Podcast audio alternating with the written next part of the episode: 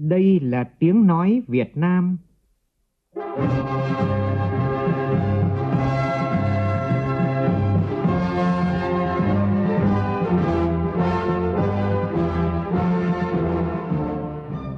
là tiếng nói Việt Nam, phát thanh từ Hà Nội, thủ đô nước Cộng hòa xã hội chủ nghĩa Việt Nam.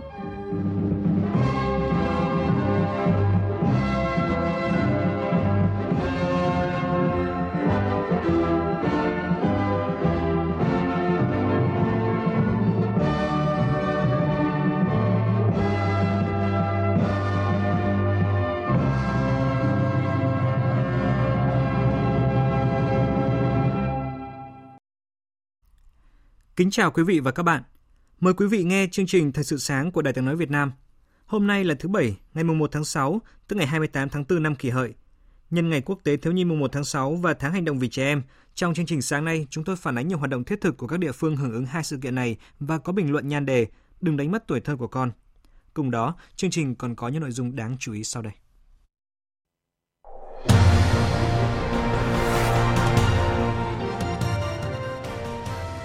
Thành phố Hồ Chí Minh nỗ lực ngăn chặn dịch tả lợn châu Phi. Đã phát lệnh truy nã toàn quốc và truy nã quốc tế đối với Bùi Quang Huy, tổng giám đốc công ty Nhật Cường Mobile. tám đối tượng khác có liên quan đến công ty Nhật Cường sẽ được Bộ Công an công khai danh tính. Trong phần tin quốc tế, Mỹ, Israel, Nga xác nhận kế hoạch họp ba bên thảo luận về tình hình Syria. Tại phiên thảo luận sáng nay của đối thoại Shangri-La lần thứ 18, quyền Bộ trưởng Quốc phòng Mỹ Patrick Shanahan sẽ có bài phát biểu quan trọng đề cập tầm nhìn của Mỹ về an ninh Ấn Độ Dương, Thái Bình Dương.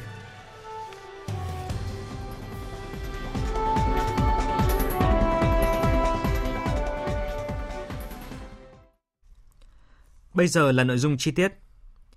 Kết luận phiên họp chính phủ thường kỳ tháng 5 diễn ra hôm qua, Thủ tướng Nguyễn Xuân Phúc nhấn mạnh quyết tâm hoàn thành tất cả các chỉ tiêu năm 2019, tăng trưởng GDP phấn đấu đạt 6,8%, kiểm soát lạm phát dưới 4% với tinh thần là thắng không kiêu, bại không nản, không lùi bước trước khó khăn, thử thách của toàn cầu.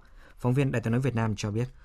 Nhấn mạnh cần tiếp tục cải thiện môi trường đầu tư kinh doanh, tạo thuận lợi cho doanh nghiệp, Thủ tướng chỉ đạo các bộ ngành cơ quan phải tìm động lực tăng trưởng mới, Cùng với đó là ra soát lại các chủ trương lớn của Đảng nhà nước để triển khai tháo gỡ các vướng mắc, trong đó có vấn đề phát triển nông nghiệp, nông thôn, nông dân, giải pháp phát triển kinh tế tư nhân, thúc đẩy các dự án lớn, nghiên cứu giảm lãi suất, hỗ trợ vốn cho doanh nghiệp nhỏ và vừa, đẩy mạnh thu hút khách du lịch. Đối với việc cắt giảm điều kiện kinh doanh, Thủ tướng chỉ đạo. Cắt giảm điều kiện kinh doanh không cần thiết để đúng tiến độ và chất lượng đề ra. Không các hình thức không để lợi ích nhóm chi phối phải ngăn chặn cho được người làm thủ tục và người nhận thủ tục. Và tôi xin nói không chỉ lợi ích nhóm trong này rất ghê gớm. Tiêu cực tham nhũng trong cái việc là điều kiện kinh doanh này. Mà càng ngày còn còn mấy vạn cái mà. Ý đâu công nhất là một số ngành trực tiếp xuất nhập khẩu hàng hóa công chí nên tính toán cái này. Chứ không phải thủ tướng không biết ở đâu đâu. Mà chúng ta phải nhắm cái này. Chứ đừng để là ừ, súng chùm với nhau là, là nói thủ tục thì không. Quan trọng mà các hình thức thôi. Còn nội dung bên trong không chịu cắt nứt về hình bóng là hình thức khác và đây là cái điểm cản trở sản xuất tôi đề nghị các cấp các ngành nhất một số lĩnh vực có liên quan cao như thực sự cái này thực sự cắt giảm cái này để tạo điều kiện môi trường kinh doanh Riêng với Bộ Giáo dục và Đào tạo, Thủ tướng yêu cầu có phương án chặt chẽ, các địa phương chủ động phải chịu trách nhiệm trước Đảng, Nhà nước, nhân dân về chất lượng kỳ thi Trung học phổ thông quốc gia, bảo đảm an toàn tuyệt đối. Việc xử lý các tồn tại bất cập cần được coi là một chỉ tiêu hoàn thành nhiệm vụ. Chiều tối qua tại Hà Nội, ngay sau phiên họp chính phủ thường kỳ tháng 5 đã diễn ra buổi họp báo chính phủ thường kỳ tháng 5 thông tin về nhiều vấn đề được dư luận xã hội quan tâm. Bộ trưởng chủ nhiệm văn phòng chính phủ Mai Tiến Dũng chủ trì buổi họp báo. Phóng viên Minh Hường đưa tin. Trả lời về câu hỏi liên quan đến vụ ông chủ của công ty trách nhiệm hữu hạn Nhật Cường là Bùi Quang Huy bỏ trốn, Trung tướng Lương Tam Quang, tránh văn phòng Bộ Công an cho biết, căn cứ vào tài liệu thu thập được và trên cơ sở xác định công ty có dấu hiệu buôn lậu, lực lượng chức năng đã ra lệnh khám xét khẩn cấp 9 địa điểm liên quan đến công ty. Sau đó, cơ quan điều tra đã gửi thông báo đến Viện Kiểm sát Nhân dân cung cấp theo đúng quy định. Trong quá trình khám xét, Tổng Giám đốc công ty này là Bùi Quang Huy không có mặt tại nơi cư trú. Tại thời điểm này, Bộ Công an chưa khởi tố vụ án, chưa khởi tố bị can, nên không thể áp dụng các biện pháp ngăn chặn đối với Bùi Quang Huy theo quy định của pháp luật. Trong quá trình khám xét, đã thu thập được một số chứng cứ và tài liệu liên quan, vì thế đã ra quyết định khởi tố, lệnh bắt tạm giam đối với Bùi Quang Huy và 8 người khác để điều tra về các tội buôn lậu và vi phạm quy định về kế toán gây hậu quả nghiêm trọng. Trung tướng Lương Tam Quang nói: Cơ quan cảnh sát điều tra cũng đã thi hành các quyết định trên đối với các bị can. Riêng Bùi Quang Huy tới lúc khám xét đến lúc khởi tố vụ án thì cũng không đến trình diện, mặc dù đã vận động gia đình cũng không đến trình diện, cũng không có mặt ở nơi cư trú. Do vậy ngày 18 tháng 5 là cơ quan cảnh sát điều tra đã ra quyết định truy nã toàn quốc và truy nã quốc tế với Bùi Quang Huy. Hiện nay chúng tôi cũng đang tiến hành điều tra và làm rõ này và cổng thông tin điện tử của Bộ Công an chúng tôi cũng đã kêu gọi Bùi Quang Huy ra đầu thú để hưởng sự quan hồng của pháp luật. Một vấn đề cũng được nhiều cơ quan báo chí quan tâm tại buổi họp báo là về phương án có thể cấp đông thịt lợn nhằm ổn định cung cầu thị trường trong bối cảnh dịch tả lợn châu Phi đang diễn biến ngày càng phức tạp và lan rộng ra hơn 40 tỉnh thành trong cả nước. Thứ trưởng Bộ Công Thương Đỗ Thắng Hải thông tin, hiện các ngành chức năng và các doanh nghiệp đang cố gắng tìm phương án tốt nhất để giảm thiệt hại cho người chăn nuôi. Tuy vậy, đây là việc hết sức khó khăn. Thứ nhất đó là cái việc khả năng cấp đông của các doanh nghiệp thu mua, giết mổ và chế biến của Việt Nam hiện nay chúng ta còn rất hạn chế và cái việc cấp đông sản phẩm thịt lợn trong một thời gian dài với khối lượng lớn sẽ gặp khó khăn về cái nguồn lực, cơ sở hạ tầng cũng như là tài chính. Cái khó khăn thứ hai là cái cơ sở vật chất của các cái cơ sở giết mổ tập trung hiện nay của Việt Nam thì còn rất hạn chế. Nhiều nơi chưa đáp ứng được nhu cầu của các cái cơ sở chế biến, cấp đông. Cái điểm thứ ba đó là cái nhu cầu, thói quen tiêu dùng thịt lợn cấp đông của người tiêu dùng Việt Nam có thể nói là chưa phổ biến gây lo ngại cho doanh nghiệp. Thưa quý vị, hôm nay là ngày quốc tế thiếu nhi và cũng là ngày đầu tiên trong tháng hành động vì trẻ em năm nay với chủ đề chung tay vì trẻ em nghèo, trẻ em dân tộc thiểu số. Nhiều hoạt động sẽ được tổ chức trong ngày hôm nay để hưởng ứng sự kiện này. Đáng chú ý, sáng nay tại phố đi bộ Hồ Gươm, Trung ương Đoàn Thanh niên Cộng sản Hồ Chí Minh tổ chức lễ phát động chiến dịch Hành động vì trẻ em và khai mạc hè năm 2019. Thưa quý thính giả, Mặc dù chương trình hành động quốc gia vì trẻ em giai đoạn 2012-2020 đã đưa ra khung chương trình chính sách đầu tư cho trẻ em hướng tới một khung chính sách toàn diện cho trẻ em, tuy nhiên vẫn còn những khó khăn thách thức trong công tác chăm lo bảo vệ trẻ em. Để đảm bảo quyền trẻ em được thực thi toàn diện và hiệu quả, ông Đặng Hoa Nam, Cục trưởng Cục Trẻ Em, Bộ Lao động Thương binh và Xã hội cho biết, Bộ đã xây dựng cơ chế phối hợp liên ngành, đặc biệt là với Trung ương đoàn, Hội Liên hiệp Phụ nữ Việt Nam, Hội Bảo vệ quyền trẻ em Việt Nam, triển khai đến cơ sở tiếp nhận thông tin, can thiệp hỗ trợ kịp thời cho các trường hợp trẻ em bị bạo lực, xâm hại, trẻ em có hoàn cảnh khó khăn. Trong đó, cán bộ cấp phường xã phải được tập huấn kiến thức về trẻ em để có những hỗ trợ kịp thời. Thành viên của các tổ chức này có thể tham gia chính thức vào cái vị trí là người làm công tác bảo vệ trẻ em cấp xã. Và ở trung ương sẽ phải có hướng dẫn cho địa phương để mà tập huấn của luật trẻ em nghị định 56 thì cái quy trình bảo vệ trẻ em là một cái quy trình nó nó khá là phức tạp. Nhưng mà có một cái giải pháp tạm thời hiện nay là nếu như những người nào mà làm được giao cái nhiệm vụ bảo vệ trẻ em cấp xã mà họ chưa thuần thục về năng lực thì họ có thể gọi điện đến một một bất kỳ lúc nào để mà một một hướng dẫn cho họ thực hiện toàn bộ cái quy trình theo quy định của luật. Mặt khác nữa, các trung tâm công tác xã hội của các tỉnh cũng sẵn sàng hỗ trợ cùng với họ để mà phối hợp cùng với xã triển khai các cái biện pháp can thiệp hỗ trợ cho họ. Tối qua tại Hội An đã diễn ra chương trình đêm gala nghệ thuật với chủ đề Sắc màu văn hóa bốn phương. Đây là sự kiện chính trong Liên hoan thiếu nhi quốc tế do Đài truyền hình Việt Nam phối hợp với Ủy ban nhân dân tỉnh Quảng Nam tổ chức. Tham dự chương trình có Phó Chủ tịch nước Đặng Thị Ngọc Thịnh.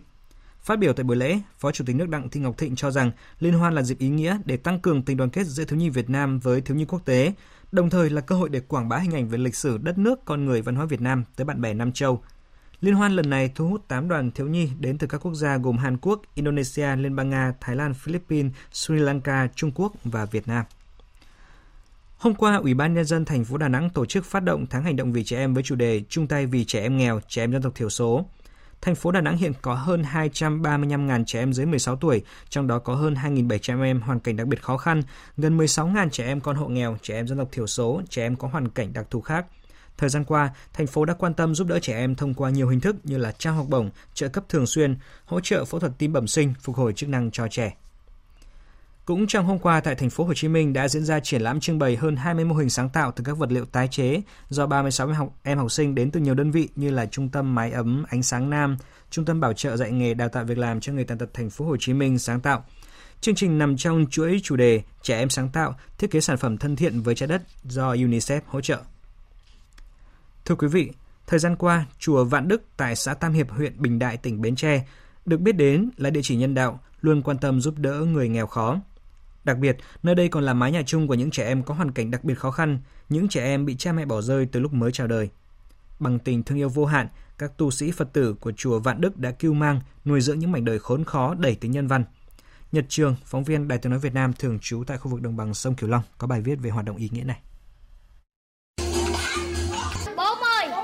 Đó là không khí vui chơi nhộn nhịp của các em thiếu nhi tại mái ấm Đức Quang, chùa Giảng Đức. Dù mỗi em xuất thân từ một hoàn cảnh, một thân phận khác nhau, nhưng đến ở mái nhà chung Đức Quang, các em được vui vẻ, được sự nuôi dưỡng, chăm sóc khá chu đáo. Từ năm 2010, khi phát hiện và nhận nuôi dưỡng đứa bé sơ sinh đầu tiên bị cha mẹ bỏ rơi tại cổng chùa, đến nay, chùa Giảng Đức đã tiếp nhận nuôi dạy 116 trẻ em. Lúc đầu chỉ có vài em, sau đó có nhiều người đã đem trẻ sơ sinh để trước cổng chùa hay khu vực gần chùa. Đại Đức Thích Lệ Hiếu trụ trì và các thành viên trong chùa Quảng Đức đã không ngần ngại bế trẻ vào chùa nuôi dưỡng như là người cha, người mẹ thứ hai. Năm 2015, được sự chấp thuận của các ngành chức năng, chùa Lạng Đức thành lập mái ấm Đức Quang do Đại Đức Thích Lệ Hiếu làm giám đốc. Đây là cơ sở nuôi dạy trẻ tư thục miễn phí có quy mô lớn nhất tỉnh Bến Tre. Mỗi tháng, mái ấm Đức Quang chùa Lạng Đức phải chi gần 200 triệu đồng để lo việc ăn uống, sinh hoạt và chi phí học tập cho các trẻ. Bà Nguyễn Thị Ngọc, một nhà hảo tâm ở huyện Cầu Ngang, tỉnh Trà Vinh, đã tìm đến mái ấm tình thương Đức Quang và rất cảm động trước việc tổ chức nuôi dưỡng các trẻ em có hoàn cảnh đặc biệt khó khăn. Bà Ngọc đã vận động các tấm lòng nhân ái khác chung tay giúp nhà chùa nuôi dưỡng những mảnh đời bất hạnh này. Ở đây thì mình à, vô thì mấy thầy thì đối xử rất là tốt. Các thầy cô à, chăm sóc bé là rất là tốt. Việt Nam này rất ý nghĩa. Qua à, thăm mấy đứa cháu là mình thấy tội dữ lắm, mình thấy đứt ruột luôn à. Thành ra mình cũng vận động lên thì có người có lòng hảo tâm gì đó, rồi đi phụ giúp cho chùa á. Nếu mà ai mà có lòng hảo tâm thì giúp đỡ trong đây rất là hay. Giúp được thì cứ giúp. Mấy đứa trẻ này rất trong nó tội nghiệp dữ lắm. Ở thời điểm này, tại mái ấm Đức Quang có hơn 20 người thường xuyên chăm lo nuôi dạy các trẻ. Khó nhọc nhất là khi trẻ bị ốm đau, các thành viên trong mái ấm rất vất vả. Theo Đại Đức Thích Lệ Hiếu, trụ trì chùa Giảng Đức, kiêm giám đốc mái ấm Đức Quang, nuôi dưỡng các trẻ em có hoàn cảnh khó khăn là việc làm cần thiết, là nhân duyên của người tu học. Bản thân ông cũng xuất thân từ trẻ mồ côi nên rất thấm thía, cảm động trước hoàn cảnh của các em, nên phải cố gắng cưu mang, nuôi dưỡng các em nên người có những giai đoạn gần như là thầy phải trùng chân cũng như ngã quỵ. Nhưng mà xuất phát từ một cái tình thương đối với các con ờ, riêng bản thân thầy cũng là một đứa trẻ mồ côi lớn lên thì đó là một cái cái động lực cũng như một cái sự thúc đẩy của thầy để thầy cố gắng thầy tìm hiểu, học hỏi từ từ trên mạng nè, từ kinh nghiệm cuộc sống của các cụ ở đây để thầy cố gắng mà để thầy thầy chăm lo cho các con chứ nó cũng ngoài sức của thầy chính vì cái tình thương của các con mà nó sang lấp được ờ, ờ, tất cả những cái sự cực nhọc hay là những cái sự khó khổ hay là những gì mình không có thể vượt qua. Thưa quý vị và các bạn, những ngày này hàng triệu em nhỏ đã bước vào kỳ nghỉ hè sau 9 tháng học tập vất vả. Song không phải em nào cũng được gia đình tạo điều kiện vui chơi nghỉ ngơi, thay vào đó là đến các lớp học thêm để củng cố kiến thức để sang năm có thành tích tốt hơn nữa. Khi cha mẹ tìm mọi cách để con có thành tích học tập cao nhất thì cũng có nghĩa là đã tước mất một tuổi thơ đẹp của con trẻ. Bình luận của biên tập viên Đài tiếng nói Việt Nam về vấn đề này. Mấy hôm nay, trên mạng xã hội xôn xao về bài viết của một học sinh lớp 4, kể việc bị bố mẹ ép học, luôn đòi hỏi con phải được 9-10 điểm. Nếu chỉ được 7 hay 8 điểm, em sẽ bị đánh đòn. Vì thế, cậu bé đã từng nghĩ đến cái chết. Trước đó, câu chuyện một học sinh đạt 9 điểm thi học kỳ đã quỳ trước mặt cô giáo, xin được điểm 10 vì nếu không sẽ bị cha mẹ đánh. Đó thực sự là những câu chuyện nhói lòng cha mẹ và xã hội. Đáng tiếc, những câu chuyện đó lại không phải là cá biệt mà khá phổ biến. Tuổi thơ của con trẻ không chỉ có học, có điểm số. Điểm cao chưa đánh giá được năng lực thực sự của học sinh, không thể giúp các em nâng cao kỹ năng và đặc biệt không giúp các em phát triển nhân cách toàn diện. Đã từng có trường hợp tự tử vì áp lực học hành, nên trước khi điều tồi tệ nhất có thể xảy ra, cha, mẹ hãy đặt mình vào vị trí của con, xem con cần gì, con muốn gì để giúp con. Hãy kiên nhẫn ngồi học cùng con, dành thời gian để nói chuyện với con như một người bạn, kích thích tinh thần tự giác, tự học, nuôi dưỡng ước mơ và niềm đam mê. Ngạn ngữ nước ngoài có câu, cần cả một ngôi làng để nuôi dạy một đứa trẻ nghĩa là trẻ nhỏ cần có môi trường để chơi và học. Chúng sẽ học bất cứ lúc nào, bất cứ đâu và học từ bất cứ người nào. Vui chơi giải phóng năng lượng, tạo nên sự giải tỏa và cân bằng về cảm xúc, khiến cho chúng cảm thấy hạnh phúc, giúp phát triển tiềm năng bên trong để chúng tự lớn khi biết hợp tác, giao tiếp, giải quyết vấn đề, giải quyết xung đột, vân vân. Cha mẹ nào cũng mong muốn con học tốt để có bước đệm vững chắc cho tương lai. Thầy cô nào cũng muốn các em trở thành cho giỏi, học sinh xuất sắc. Nhưng trên tất cả, hãy để các em phát triển cả thể chất, tinh thần và trí tuệ để các em được tận hưởng tuổi thơ đúng nghĩa, được tận hưởng những ngày hè không còn nặng gánh sách vở, bài tập trên vai. Người lớn, hãy dừng những mong mỏi, áp lực thành tích cho con em mình để các em được tận hưởng năm tháng tuổi thơ tươi đẹp, bắt đầu từ những ngày hè này. Mời quý vị nghe tiếp chương trình Thời sự sáng của Đài Tiếng Nói Việt Nam và những tin tức đáng chú ý khác. Tối qua tại thành phố Hạ Long, tỉnh Quảng Ninh, Trung ương Đoàn Thanh niên Cộng sản Hồ Chí Minh phối hợp với Bộ Lao động Thương binh và Xã hội, Tổng Liên đoàn Lao động Việt Nam và tỉnh Quảng Ninh tổ chức tuyên dương người thợ trẻ giỏi toàn quốc lần thứ 10 năm 2019. Tại buổi lễ, Trung ương Đoàn Thanh niên Cộng sản Hồ Chí Minh đã tuyên dương và trao tặng giải thưởng người thợ trẻ giỏi toàn quốc năm 2019 cho 34 đoàn viên thanh niên công nhân, lao động trẻ tiêu biểu có nhiều thành tích xuất sắc trong lao động sản xuất, trong đó có 2 cá nhân là nữ và 32 cá nhân là nam.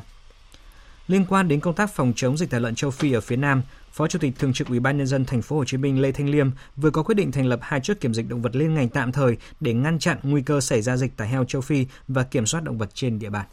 Đó là chốt kiểm dịch động vật cầu Kỳ Hà 1 đặt tại khu vực trạm cân cầu Kỳ Hà 1 gần trạm thu phí cầu Phú Mỹ, trạm cân của đội 5 thanh tra giao thông công tránh thuộc Sở Giao thông Vận tải do đoàn kiểm tra liên ngành số 2 phụ trách.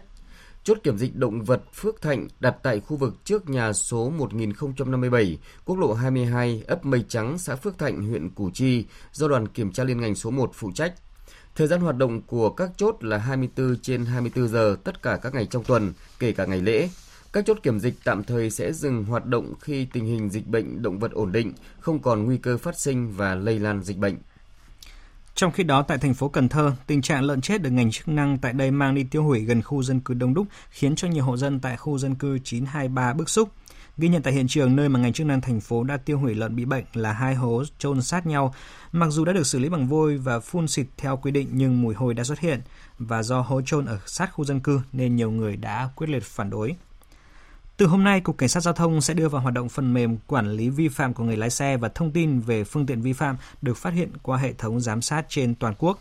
Đối với thông tin về phương tiện vi phạm trật tự an toàn giao thông được phát hiện qua hệ thống giám sát, bên cạnh việc xử phạt trực tiếp gửi thông báo cho chủ xe, thông báo qua hệ thống đăng kiểm, lực lượng cảnh sát giao thông sẽ tiến hành thông báo những vi phạm trật tự an toàn giao thông được phát hiện qua hệ thống camera giám sát giao thông trong toàn quốc. Người dân có thể truy cập để tra cứu thông tin biển số xe của mình có nằm trong danh sách xe vi phạm hay không. Lễ hội pháo hoa quốc tế Đà Nẵng 2019 diễn ra từ hôm nay đến ngày 6 tháng 7 gồm 8 đội thi xoay quanh chủ đề Những dòng sông kể chuyện. Mỗi đội sẽ dùng pháo hoa và ánh sáng để kể các câu chuyện về những dòng sông, chứng tích lịch sử văn hóa của mỗi quốc gia, vùng lãnh thổ, tập trung về chủ đề cội nguồn, mầm sống, tình yêu và sắc màu.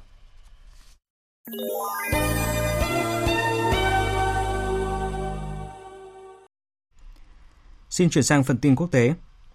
Tối qua, Hội nghị Thượng đỉnh An ninh châu Á, còn gọi là đối thoại Shangri-La lần thứ 18, chính thức khai mạc tại Singapore với sự tham dự của 33 đại biểu cấp bộ trưởng và hơn 30 chỉ huy lực lượng quốc phòng và quan chức quốc phòng cấp cao, cũng như là các học giả nổi tiếng từ 47 quốc gia.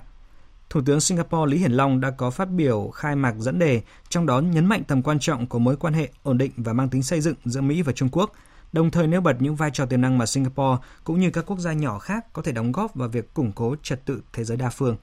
Phóng viên Anh Tuấn đưa tin từ Singapore. Phát biểu khai mạc, Thủ tướng Singapore Lý Hiển Long đã đề cập thế giới trong đó có ASEAN đang phải đối mặt với một giai đoạn với những căng thẳng giữa Mỹ và Trung Quốc gia tăng, khiến thế giới lo ngại trong đó có Singapore.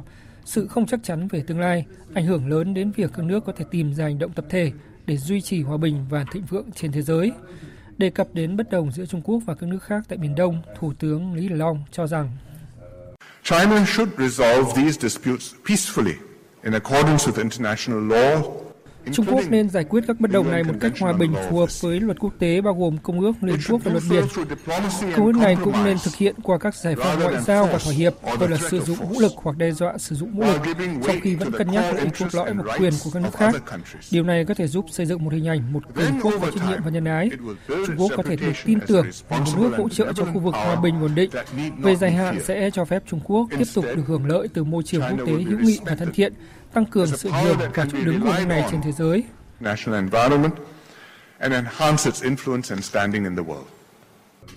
Trong bài phát biểu, Thủ tướng Lý Hiển Long đặc biệt nhấn mạnh đến xung đột hiện nay giữa Mỹ và Trung Quốc ảnh hưởng lớn đến môi trường quốc tế trong nhiều năm tới.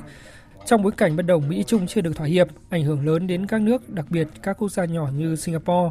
Theo Thủ tướng Lý Hiển Long, có nhiều cơ hội để các nước có thể hợp tác, thắt chặt hợp tác kinh tế, hội nhập khu vực và xây dựng các thể chế đa phương – khi các nước nhỏ thúc đẩy hợp tác, họ sẽ không chỉ giúp thúc đẩy sự thịnh vượng mà còn đảm bảo an ninh cho chính mình. Thủ tướng Singapore cũng khẳng định mô hình ASEAN là một điển hình về nỗ lực hợp tác để thúc đẩy giải quyết các thách thức. Sau phiên khai mạc vào tối qua, hôm nay đối thoại Shangri-La lần thứ 18 bước vào ngày làm việc đầu tiên. Theo chương trình, tại phiên thảo luận sáng nay, quyền Bộ trưởng Quốc phòng Mỹ Patrick Shanahan sẽ có bài phát biểu đề cập tầm nhìn của Mỹ về an ninh Ấn Độ Dương-Thái Bình Dương – Trước đó vào tối qua, bên lề đối thoại Shangri-La, Bộ trưởng Quốc phòng Việt Nam Ngô Xuân Lịch đã có các cuộc gặp song phương và tham dự cuộc gặp à, giữa Bộ trưởng Quốc phòng Mỹ và Bộ trưởng Quốc phòng các nước ASEAN. Phóng viên Anh Tuấn tiếp tục thông tin. Bài phát biểu của quan chức quốc phòng Mỹ liên quan đến các nội dung cụ thể của chiến lược Ấn Độ Dương-Thái Bình Dương, cũng như làm rõ mục đích của chiến lược này đối với khu vực, nhất là trong bối cảnh hiện nay được dư luận đặc biệt quan tâm. Tại cuộc gặp giữa Bộ trưởng Quốc phòng Mỹ và Bộ trưởng Quốc phòng các nước ASEAN, quyền Bộ trưởng Quốc phòng Mỹ Sanaha một lần nữa khẳng định chính sách Ấn Độ Dương-Thái Bình Dương tự do và rộng mở của Mỹ. Ông Sanahan cho biết Mỹ ủng hộ các cơ chế hợp tác do ASEAN dẫn dắt và giữ vai trò trung tâm, đồng thời khẳng định nước này luôn sẵn sàng đồng hành với ASEAN để xây dựng khu vực hòa bình và ổn định phát triển. Quyền Bộ trưởng Quốc phòng Mỹ cũng nhấn mạnh quan điểm của Mỹ về tầm quan trọng của tự do hàng hải, hàng không và tự do thương mại. Tiếp Bộ trưởng Quốc phòng Hàn Quốc Cheong Kyung Do, Bộ trưởng Quốc phòng Việt Nam Ngô Xuân Lịch nhấn mạnh Việt Nam sẵn sàng tiếp tục đóng góp cho tiến trình hòa bình trên bán đảo Triều Tiên. Trong khi đó, Bộ trưởng Quốc phòng Hàn Quốc khẳng định Hàn Quốc ủng hộ quan điểm của Việt Nam về việc giải quyết các tranh chấp bằng biện pháp hòa bình trên cơ sở luật pháp quốc tế, trong đó có Công ước Liên Hợp Quốc về luật biển năm 1982.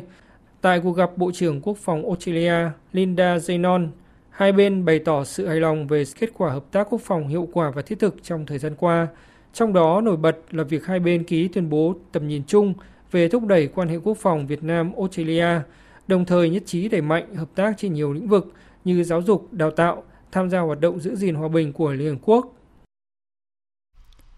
Hôm qua tại thành phố Pretoria đã diễn ra lễ thành lập Tri hội Khmer Việt Nam tỉnh Pretoria. Pretoria là tỉnh phía bắc của Campuchia có đường biên giới với Lào và Thái Lan, nằm cách thủ đô Phnom Penh gần 400 cây số. Phóng viên thường trú Đài tiếng nói Việt Nam tại Vương quốc Campuchia đưa tin. Phát biểu tại buổi lễ, Chủ tịch Chi hội Khmer Việt Nam tỉnh Previkhia, ông Phon Kheng khẳng định, việc thành lập Chi hội Khmer Việt Nam tại tỉnh Previkhia là một dấu mốc quan trọng, góp phần bảo vệ quyền lợi hợp pháp của bà con gốc Việt tại tỉnh Previkhia, thắt chặt mối quan hệ với chính quyền, lực lượng chức năng các cấp của địa phương. Chi hội phấn đấu trở thành chỗ dựa vững chắc của cộng đồng bà con người Việt tại tỉnh Previkhia Nhấn mạnh mối quan hệ truyền thống láng giềng Campuchia-Việt Nam, Phó tỉnh trưởng tỉnh Previkhia, ông Vút Thi cho rằng, chính quyền tỉnh sẽ tăng cường hợp tác và hỗ trợ Ban chấp hành tri hội Khmer Việt Nam, tổ chức hướng dẫn bà con gốc Việt cũng như những người Việt Nam đang đầu tư, kinh doanh tại tỉnh ngày càng phát triển theo luật pháp Campuchia, đóng góp hơn nữa vào kinh tế, xã hội địa phương, cũng như tăng cường mối quan hệ đoàn kết hữu nghị giữa nhân dân hai nước Campuchia và Việt Nam. Toàn tỉnh Previhia hiện có 144 gia đình người gốc Việt với 306 nhân khẩu. Bà con có cuộc sống ổn định, hội nhập khá tốt tại địa phương, nghề nghiệp chính là kinh doanh nhỏ, thợ mộc và các nghề thủ công. Một hội nghị ba bên giữa các cố vấn an ninh quốc gia của Mỹ, Israel và Nga sẽ được tổ chức tại Israel vào tháng 6 tới nhằm thảo luận cách thức giải quyết các vấn đề an ninh tại khu vực, đặc biệt là tình hình Syria. Cả ba bên đều đã xác nhận về cuộc họp này – Nhà Trắng thông báo Cố vấn an ninh quốc gia Mỹ John Bolton Cố vấn an ninh quốc gia Israel Meir Ben Sabat và Thư ký Hội đồng An ninh Nga Nikolai Pachusev sẽ gặp nhau vào tháng 6 tới tại Jerusalem để thảo luận các vấn đề an ninh khu vực. Chỉ còn ít ngày nữa, tháng lễ linh thiêng Ramadan của người Hồi giáo trên toàn thế giới sẽ kết thúc. Đây cũng là thời điểm mà người Hồi giáo tổ chức chuyến hành hương về hai thánh địa Mecca và Medina của Ả Rập Xê Út. Bộ trưởng phụ trách vấn đề hành hương của Ả Rập Xê Út, Mohammed Salih Bentin cho biết nước này đã hoàn tất công tác chuẩn bị để đón hàng triệu người Hồi giáo hành hương. Thế Nguyễn, phóng viên Đài tiếng nói Việt Nam thường trú tại Ai Cập đưa tin. Trong một tuyên bố vào ngày hôm qua, Bộ trưởng Mohammed Salih Bentin của Ả Rập Xê Út cho biết nước này đã sẵn sàng chào đón những đoàn người hành hương từ các nước trên toàn thế giới. Bộ trưởng Bentin nhấn mạnh các bộ phận tổ chức sẽ tạo mọi điều kiện để hỗ trợ cho người Hồi giáo hành hương đến hai thánh địa linh thiêng nhất thế giới và cử hành các nghi lễ trong bầu không khí bình đẳng và hòa bình. Trước đó, quốc vương Salman bin Abdulaziz Al Saud đã phát động chương trình hỗ trợ các đoàn hành hương với hơn 130 sáng kiến. Chương trình tập trung vào việc cung cấp các dịch vụ hoàn hảo nhất cho các du khách tôn giáo để làm phong phú các trải nghiệm trong chuyến hành hương, trong đó có các hoạt động tham quan các điểm văn hóa và khảo cổ. Bộ trưởng Bentin đánh giá cao tinh thần hợp tác và chuẩn bị của các cơ quan nhằm tạo điều kiện về chỗ ăn ở, đi lại và đảm bảo an ninh an toàn cho khách hành hương. Chính phủ Ả Rập Xê Út cũng tăng cường các biện pháp an ninh tại đền thờ chính ở Mecca. Tiếp ngay sau đây chúng tôi xin chuyển đến quý vị những thông tin về thể thao.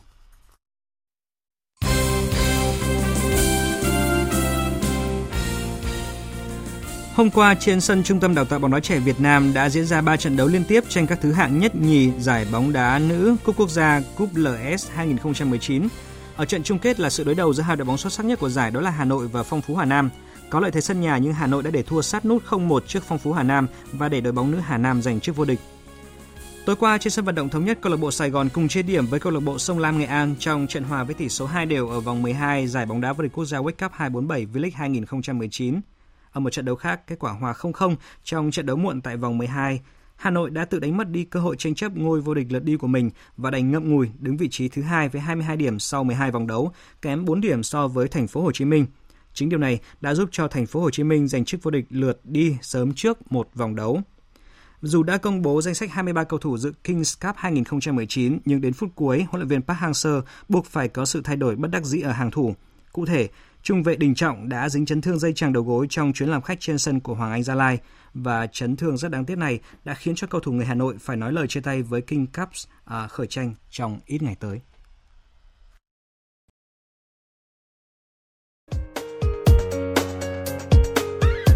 Dự báo thời tiết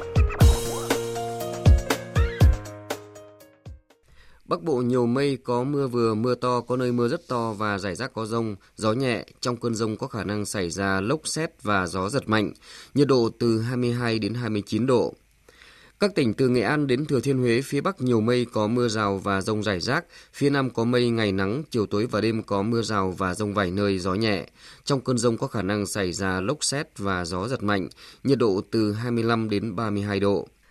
Các tỉnh ven biển từ Đà Nẵng đến Bình Thuận có mây ngày nắng, có nơi có nắng nóng, chiều tối và đêm có mưa rào và rông vài nơi gió nhẹ. Trong cơn rông có khả năng xảy ra lốc xét và gió giật mạnh, nhiệt độ từ 25 đến 36 độ. Tây Nguyên có mây, ngày nắng, chiều tối và đêm có mưa rào và rông vài nơi, gió Tây Nam cấp 2, cấp 3. Trong cơn rông có khả năng xảy ra lốc xét và gió giật mạnh, nhiệt độ từ 21 đến 34 độ. Nam Bộ có mây, ngày nắng, có nơi có nắng nóng, chiều tối và đêm có mưa rào và rông vài nơi, gió Tây Nam cấp 2, cấp 3. Trong cơn rông có khả năng xảy ra lốc xét và gió giật mạnh, nhiệt độ từ 25 đến 36 độ. Khu vực Hà Nội nhiều mây có mưa vừa, mưa to và rải rác có rông, gió đông bắc đến đông cấp 2, cấp 3. Trong cơn rông có khả năng xảy ra lốc xét và gió giật mạnh, nhiệt độ từ 22 đến 29 độ. Tiếp theo là dự báo thời tiết biển. Vịnh Bắc Bộ có mưa rào và rải rác có rông, tầm nhìn xa từ 4 đến 10 km. Phía Bắc gió đông, phía Nam gió Nam đến Đông Nam cấp 3, cấp 4. Trong cơn rông có khả năng xảy ra lốc xoáy và gió giật mạnh. Vùng biển từ Quảng Trị đến Quảng Ngãi có mưa rào rải rác và có nơi có rông, tầm nhìn xa trên 10 km, giảm xuống 4 đến 10 km trong mưa, gió Tây Nam đến Nam cấp 4. Vùng biển từ Bình Định đến Ninh Thuận, vùng biển từ Bình Thuận đến Cà Mau, vùng biển từ Cà Mau đến Kiên Giang, bao gồm cả Phú Quốc, có mưa rào và rông vài nơi, tầm nhìn xa trên 10 km, gió nhẹ. Khu vực Bắc Biển Đông có mưa rào rải rác và có nơi có rông, tầm nhìn xa trên 10 km, giảm xuống 4 đến 10 km trong mưa, gió Đông Nam đến Nam cấp 3, cấp 4. Khu vực giữa và Nam Biển Đông, khu vực quần đảo Trường Sa thuộc tỉnh Khánh Hòa có mưa rào và rông vài nơi, tầm nhìn xa trên 10 km, gió nhẹ. Khu vực quần đảo Hoàng Sa thuộc thành phố Đà Nẵng có mưa rào rải rác và có nơi có rông, tầm nhìn xa trên 10 km, giảm xuống 4 đến 10 km trong mưa, gió Nam cấp 3, cấp 4. Vịnh Thái Lan có mưa rào và rông vài nơi, tầm nhìn xa trên 10 km, gió nhẹ. Những thông tin thời tiết vừa rồi cũng đã kết thúc chương trình Thời sự sáng nay của Đài tiếng nói Việt Nam. Chương trình do biên tập viên Hoàng Ân biên soạn với sự tham gia của phát thanh viên Hoàng Sang, kỹ thuật viên Thu Hằng, chịu trách nhiệm nội dung Đồng Mạnh Hùng. Xin tạm biệt và hẹn gặp lại.